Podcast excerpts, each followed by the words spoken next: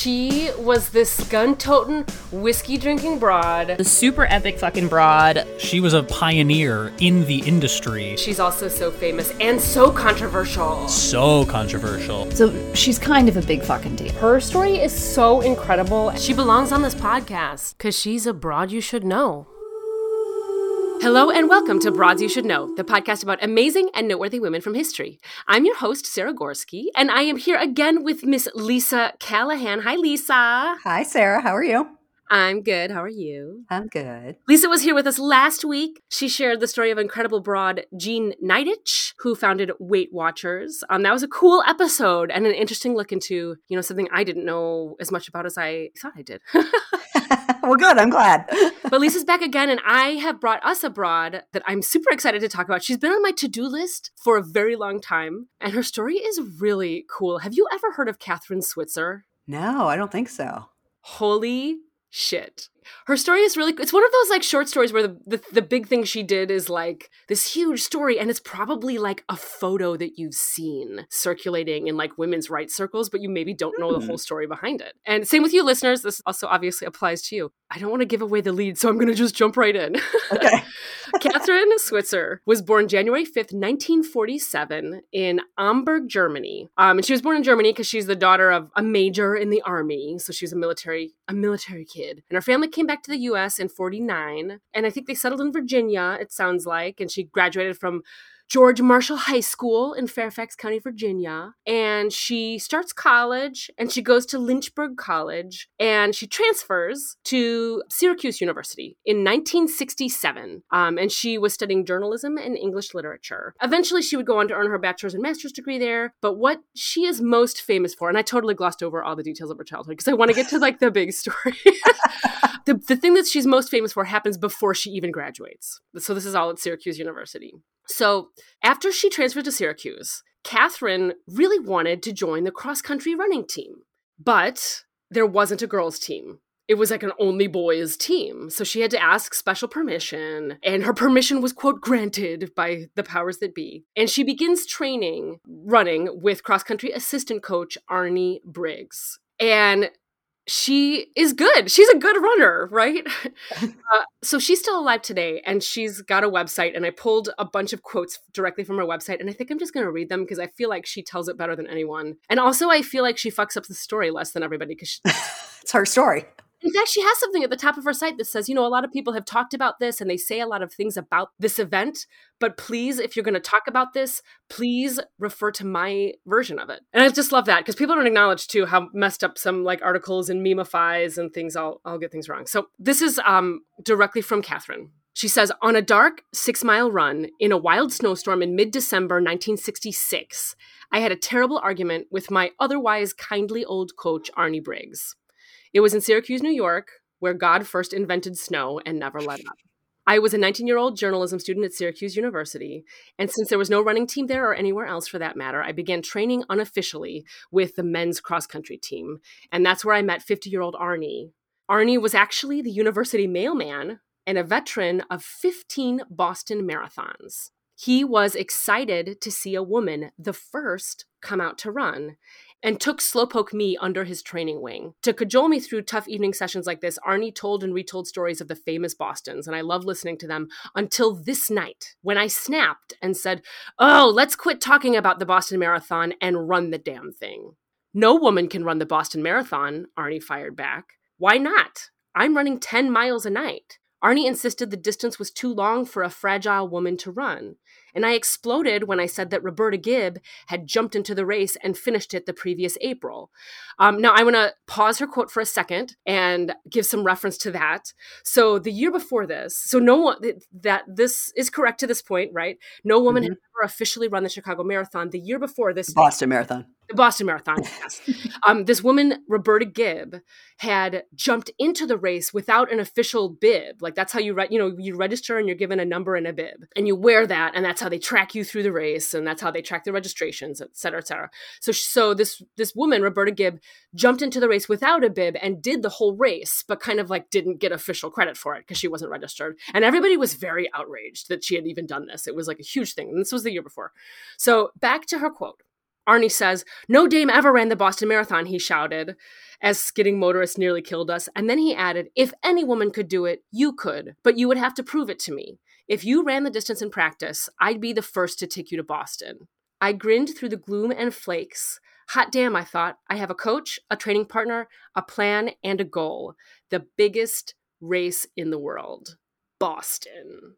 So that's like the origin story of what's about to happen next. So Kathrine trains and she proves to Arnie that she can run the distance, that a fret the quote a fragile woman can can Mm. actually run the distance. And that's really what they thought. Like legit, Mhm. Like the the articles of the time all say, well, a woman physiologically can't do it. She's too weak.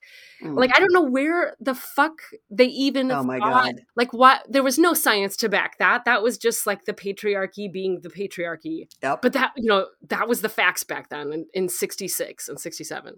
So she starts training with Arnie and they in their final run, usually the final run you do like the 20 20 yeah, you do 20 miles. You never run a full marathon. Right, you never run the full one. And then in the final training run, she like wanted to run an extra 5 to make sure she could do it. So they end up doing like a 31 mile run oh and my she God. did and she was like feeling great and her and Arnie at like thir- at 31 miles Arnie was like oh, half dead and like almost couldn't make it. and so at the end of that final training run, the next day she said Arnie came up to my dorm and insisted I sign up for the race. He said it was wrong to run without registering and besides, I could get in serious trouble with the Amateur Athletic Union, our sport's strict governing body. We checked the rulebook and entry form. There was nothing about gender in the marathon. I filled in my AAU number, plunked down the $3 cash as entry fee, and signed up as I always sign my name. KV Switzer and went to the university infirmary to get a fitness certificate. And then back then, so so now when you register for the Boston, you can only register if you have a, a running time of like under three out three thirty or something like that. You have to be a very fast runner to be able to run the Boston because it's like one of the more elite races in the world. I Yeah. think certainly in the U.S., but I think in the world. So she registers, and she said she always signed her name KV Switzer. By the way, that's that's like the clarification point when she tells it herself is that people say she was trying to dupe people, and she was she's like no because she spells her name without an e. Um, Ca- Kathrine K A T H R I N E instead of T H A R. So I think Mm. she always just wrote KV Switzer because people always spelled Kathrine wrong, and, and it made her crazy, right? Yeah. So um, Arnie gets the travel permits and mails their entries, um, and he he enters with her because he's uh, he's run it already, so he's going to run it again. And then um, her boyfriend ends up registering. He was a apparently an ex All American football player and a nationally ranked hammer thrower. His name was Big Tom Miller.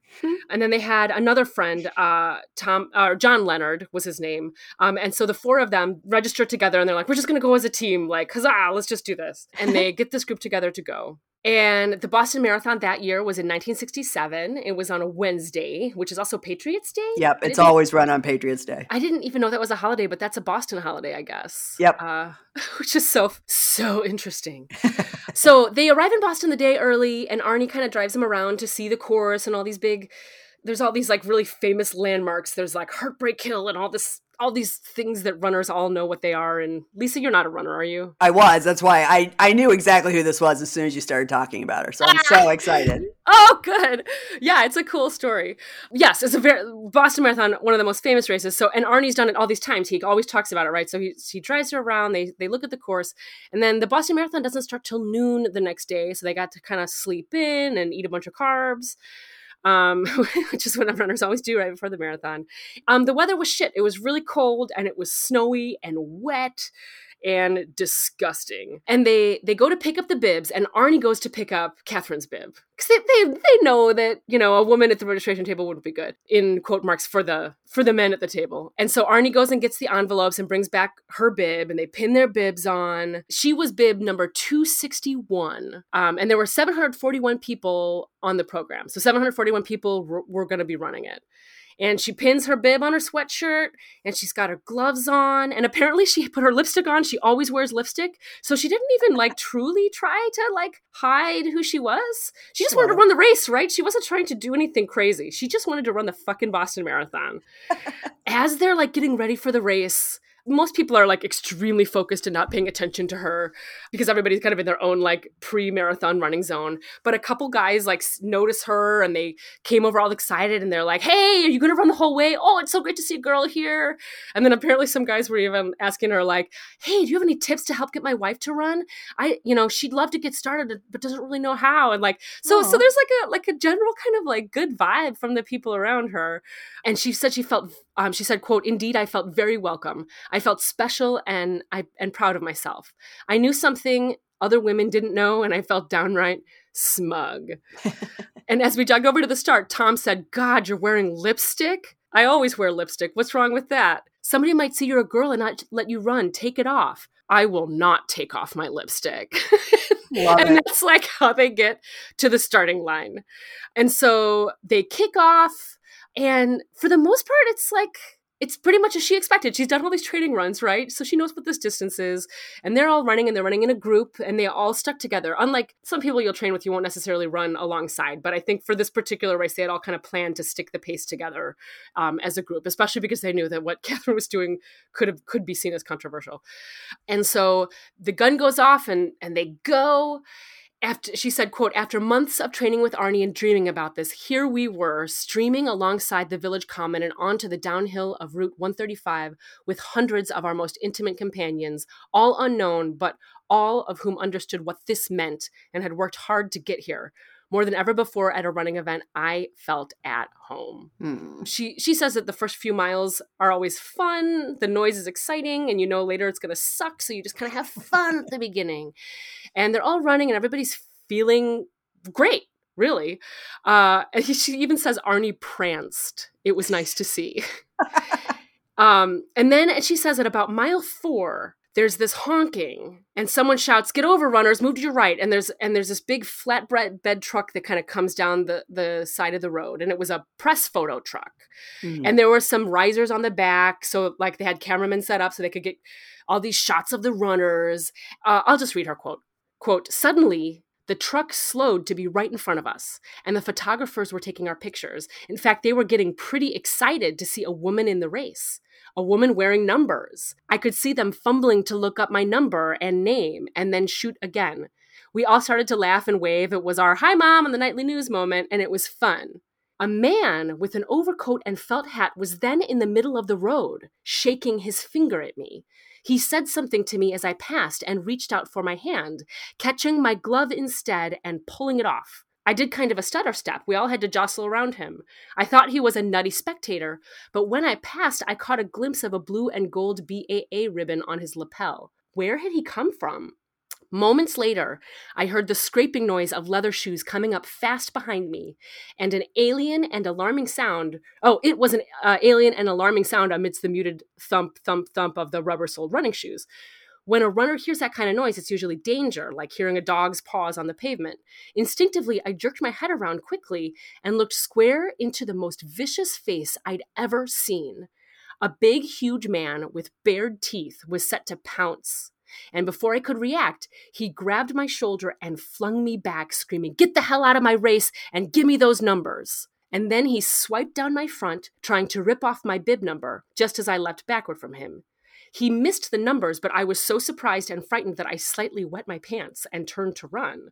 But now the man had the back of my shirt and was swiping at the bib number on my back. I was making little cries of ah, not thinking at all, just trying to get away when I saw a tiny, brave Arnie bat at him and try to push him away, shouting, Leave her alone, Jock. I've trained her. She's okay. Leave her alone. And the man screamed, Stay out of this, Arnie, and swatted him away like a gnat. This guy turns out to be the race director. Mm. So he he's actually the man who like was coordinating the whole Boston Marathon. Obviously, at one point he had run it, but he's like the big coordinator of it. And Arnie actually knows him. So and Kathrine says, quote, the bottom was dropping out of my stomach. I had never felt such embarrassment and fear. I'd never been manhandled, never even spanked as a child, and the physical power and swiftness of the attack stunned me. I felt unable to flee like I was rooted there, and indeed I was, because this man, this jock guy, had me by the shirt. Then a flash of orange flew past and hit Jock with a crossbody block. It was Big Tom in the orange Syracuse sweatshirt. There was a thud, Whoomp and Jock was airborne. He landed on the roadside like a pile of wrinkled clothes. So her boyfriend swings in and punches this guy who's grabbed Kathrine by the shirt, and then they just like start to run like hell. They're like, ah, we gotta get away from this guy. And the whole she she goes on, and all these quotes are from her autobiography because she wrote kind of in depth about this. Obviously, they continue to run. They keep fearing like we're gonna get stopped again. And kathrine even says like she was worried that they like killed jock. He wasn't dead. He just got knocked out um, knocked down. They end up finishing the race and nobody stop tries to stop them again. And the press truck keeps trying to follow them and they actually kind of start harassing her through the race. But she still is able to finish I'll add this note because I think it's pretty funny. Her her boyfriend, um, Big Tom, who you know the guy who who punches Jock's lights out, he hadn't really been training for the marathon, but he was like this big Jack guy who was like, "Oh, I could just do it. It's no problem." And and apparently, like during, I like to just add this, like for people that have giant egos about how they can do anything. No, you can't just jump into a marathon. He No. al- he almost he he ends up running ahead. He gets mad at her. Um, for being so brazen. He ends up running ahead, but then he ends up falling far, far behind. Uh, and they end up beating him. And I just also love that part of the story, although that's not the main part of the story. they. They, she ends up like I- sh most of the race it seems like is a blur to her she talks about these various moments she doesn't even remember going up heartbreak hill like all these Hmm. things that she had been looking forward to about the race like this guy jock coming in and trying to rip her numbers off just really kind of threw him for a loop and, and they turn to the final loop they get all the way up to the end. They had this like little group plan that they're going to let Arnie cross the finish line first, but then uh, the, he insists, like he's like, they, no, he doesn't want that. They all cross the finish line. So after they cross the finish line, there's like she said, there's like about a half dozen quote waterlogged people, none of whom clapped for us, and half of this group converged on us. They, a few people like threw blankets over them, um, and then they start asking them questions because they're reporters, and they were really crabby because they were standing out in the freezing wet for like four hours and twenty minutes, and they had to cover a girl. So that made them especially crabby. That all these reporters had to like wait around to interview the girl, and they asked her all these ridiculous questions that they don't ask men, like, What made you do it? She said, I like to run, the longer the better. Oh, come on, why Boston? Why wear numbers? Because women deserve to run too, equal rights and all that, you know?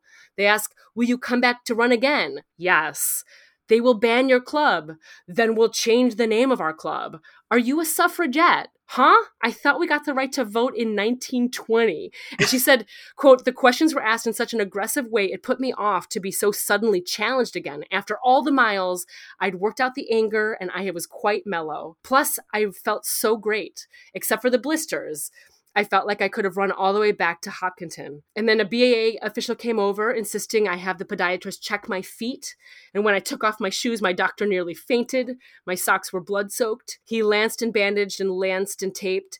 And when he was done, I couldn't get my shoes back on, so I pulled the socks over the bandages and I hobbled back upstairs to the finish line area where Arnie and John waited, keeping an eye out for Tom because he was still behind. He still hadn't crossed the finish line. Eventually, he catches up with them, and they did it. She had done it, and of course, you know the the news is all over it. And this is this is the picture you've probably seen, right, Lisa? Where Oh you yeah. have this woman running the Boston Marathon, and she there's this guy grabbing at her. And I have listeners, I have this picture on the website because it's this iconic women's rights photo where she was the first Yeah. woman to officially run the Boston Marathon. Isn't she absolutely epic? I'm so glad that I mean I had no idea who you were picking, and it's so perfect because, like I said, the minute you started talking, I was like, "Oh, I think I know exactly who this is." I've never run a marathon because I also enjoy running. I don't think running 26 miles sounds like fun, but I, yeah, I mean, obviously, I knew things about marathons. I think it's fantastic. I did not know that. I didn't know the backstory to her, and so I love that you read all those quotes. I had no idea when that was, and I didn't know the origin of the story, but I remember seeing the picture, and I think that's what clued me into her first. Yeah, It's, a, it's a kind of a shocking picture. oh yeah, black and white photo, and this guy is like manhandling her, trying to rip her bib number off. yeah. Um, I should also add, they actually he, she ends up becoming friends with Jock later in life. Um, like, That's they, or actually, not even later in life. Uh, like several years later, after the marathon, she gets to know him better.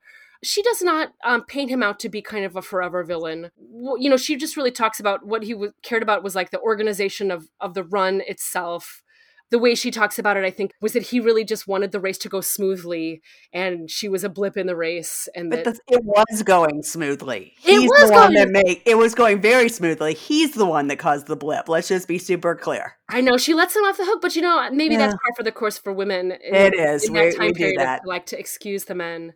Yeah. Yeah, but man, he looks so mean in that picture. Oh, it, it's scary. I mean, it. I yeah, you're right. I mean, it is a scary photo. Yeah, he's like standing right. I'm looking at the picture right now. He's like standing behind her, and you could see Arnie's trying to like defend her, and he's like reaching for her shoulder, and she's just running, and she's just determined. And Well, and uh, it, and you know, women, uh, people who women who run, you know, would that's a big fear. You know, I was always very aware of my surroundings when I was running, and so that like that is everything right there. Women who we should be able to run whenever we want to run, like a man can, meaning in the morning, at night, in dark, and we can't.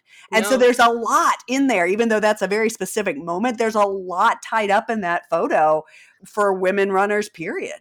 and for women athletes in general, I feel like you know. Yes, The, agreed. fa- the fact that she wanted to just run and her university didn't even have women's teams that like Yeah. she wanted to run I, I don't remember. You might know this when Title IX went into effect. I, I feel like we just hit the fiftieth. So 1972 it yeah, looks that's like. gonna say. So last year was the fiftieth of Title IX, which makes sense. So in '67, yeah, there's no Title IX, so there's no women's running, yeah there's no women's sports. wow. Crazy. It isn't that just astounding though that it wasn't that long ago.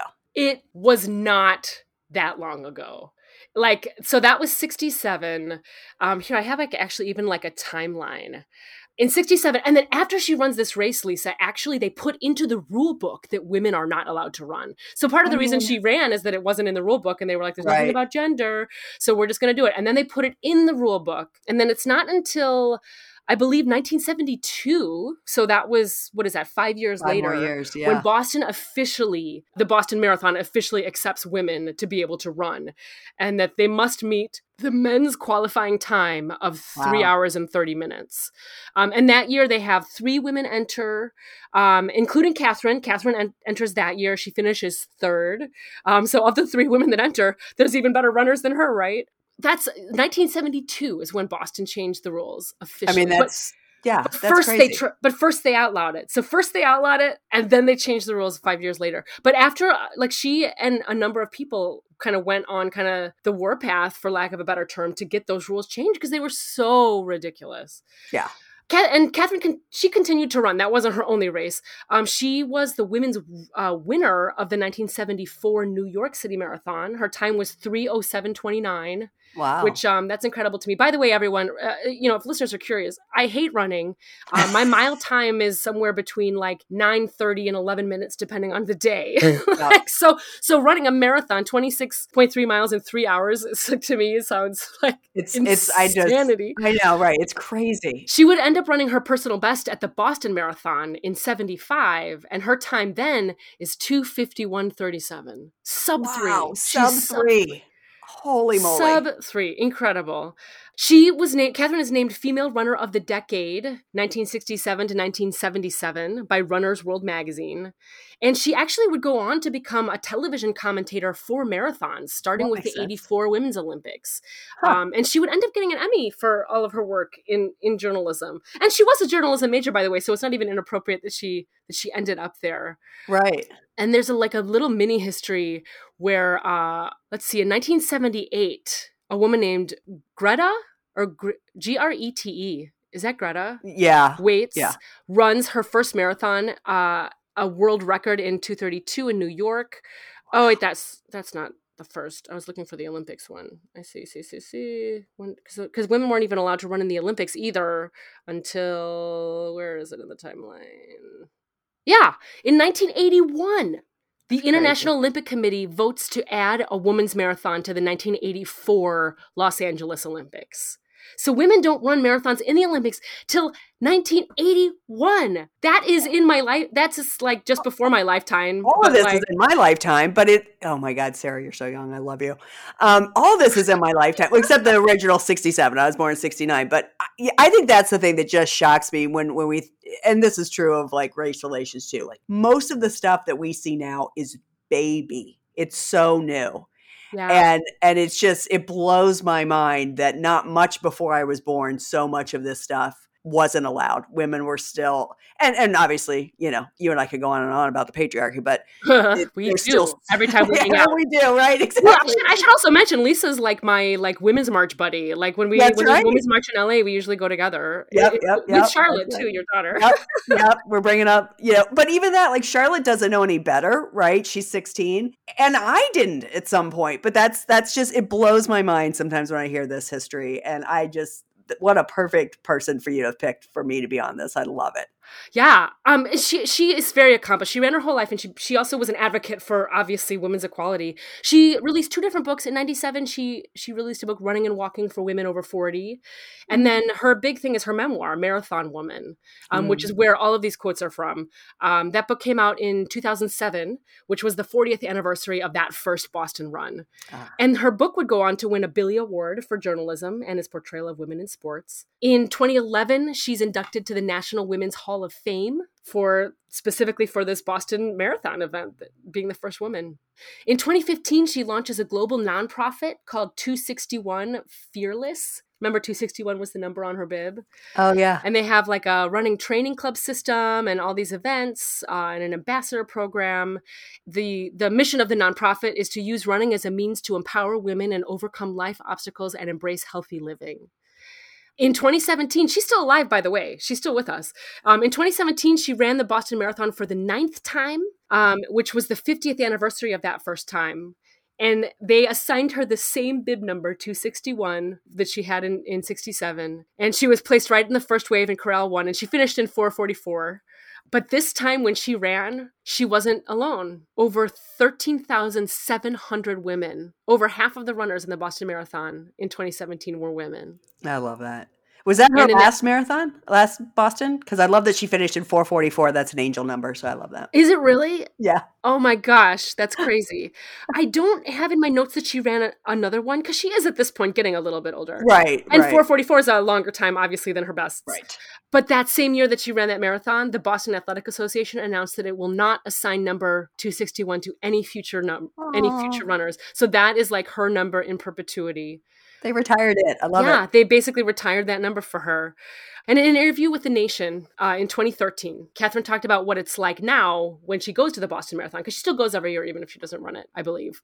Um, she said, When I go to the Boston Marathon now, I have wet shoulders. Women fall into my arms crying. They're weeping for joy because running has changed their lives. They feel they can do anything.